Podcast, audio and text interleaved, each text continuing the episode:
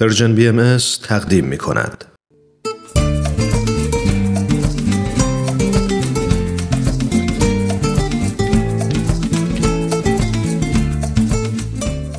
کاوشی در تعصب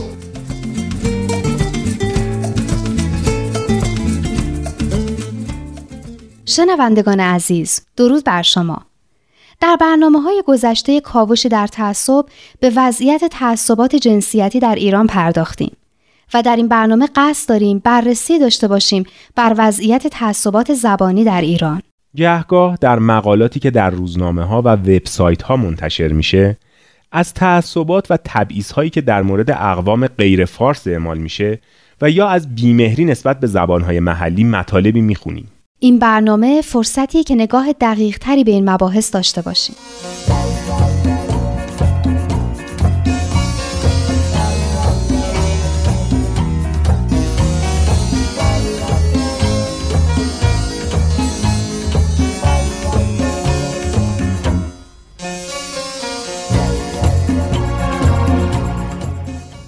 به نظر می‌رسه یکی از اساسی ترین تبعیضاتی که بعضی از نویسندگان مطرح می‌کنن اینه که اقوام ایرانی از استفاده از زبان خودشون در مدارس و رسانه های محلی محروم هستند و به همین علت دانش آموزانشون به علت اینکه تسلط کافی به زبان پارسی ندارند در آموختن مطالب دچار سختی و مشکل میشن و نسبت به بقیه دانش آموزان در شرایط نامطلوب تری قرار می به عبارت دیگه این نویسنده ها معتقدند که تعیین زبان فارسی به عنوان زبان رسمی ایران تبعیض و ظلمی بر علیه اقوامی که به این زبان صحبت نمی کنن.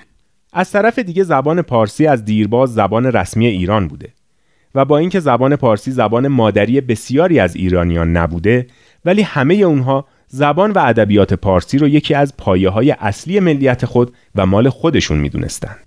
درسته به جز دویست سال اول بعد از حمله اعراب به ایران در دوره همه سلسله های ایرانی از سفاریان و سامانیان و غزنویان و سلجوقیان و عطابکان و شیروانشاهان و خارزمشاهیان و ایلخانیان و ترکمنان و صفویان و افشاریان و زند و قاجار همه و همه همیشه زبان فارسی دری تنها زبان رسمی و مشترک همه ایرانی ها بوده.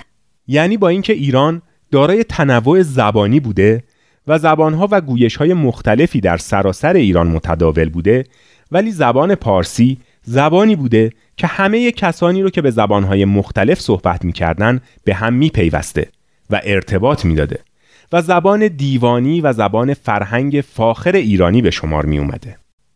میشه گفت زبان فارسی مهمترین عامل ایجاد هویت جمعی در میان اقوام ساکن در اقلیم فرهنگی ایران بوده.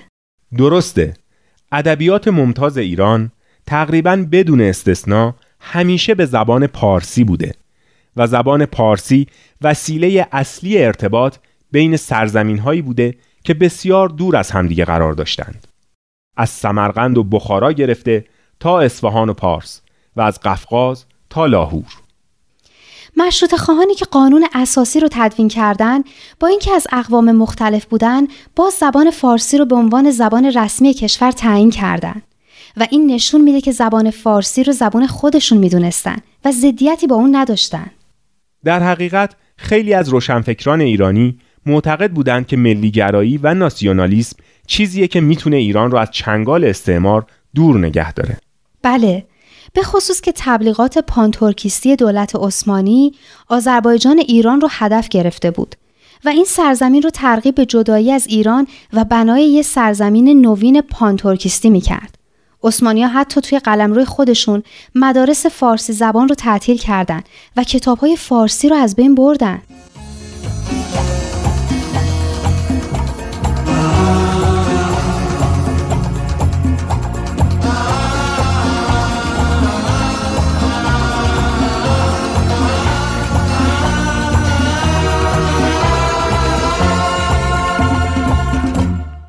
از طرف دیگه اقدامات روسیه تزاری برای از بین بردن زبان پارسی در قفقاز و جایگزین کردن اون با زبانهای محلی که به منظور کاهش نفوذ ایران صورت گرفت و همینطور تلاش پانتورکیست ها در جهت نابودی میراث ادبی ایران در ازبکستان باعث ناراحتی اندیشمندان ایرانی شد. این شد که خیلی از روشنفکرای آذربایجان از جمله بزرگترین حامیان تمامیت ارزی و استقلال ایران و خواهان گسترش ملیگرایی بر اساس زبان فارسی شدند. اونها بر تداوم کاربرد زبان فارسی به عنوان زبان آموزشی و اداری و مکاتباتی در آذربایجان اصرار داشتند.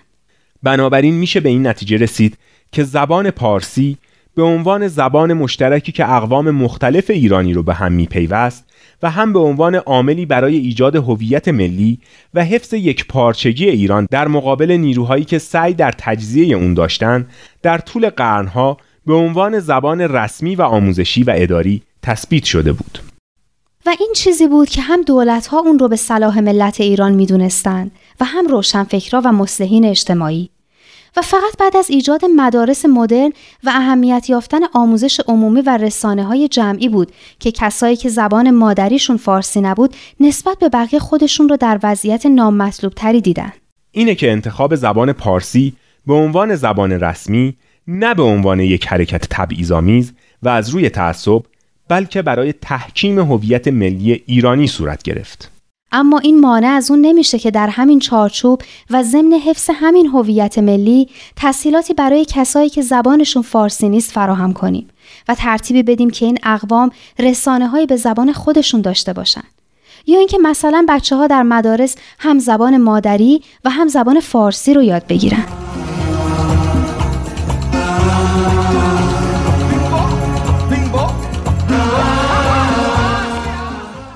این بحث رو در هفته آینده ادامه میدیم. بدرود.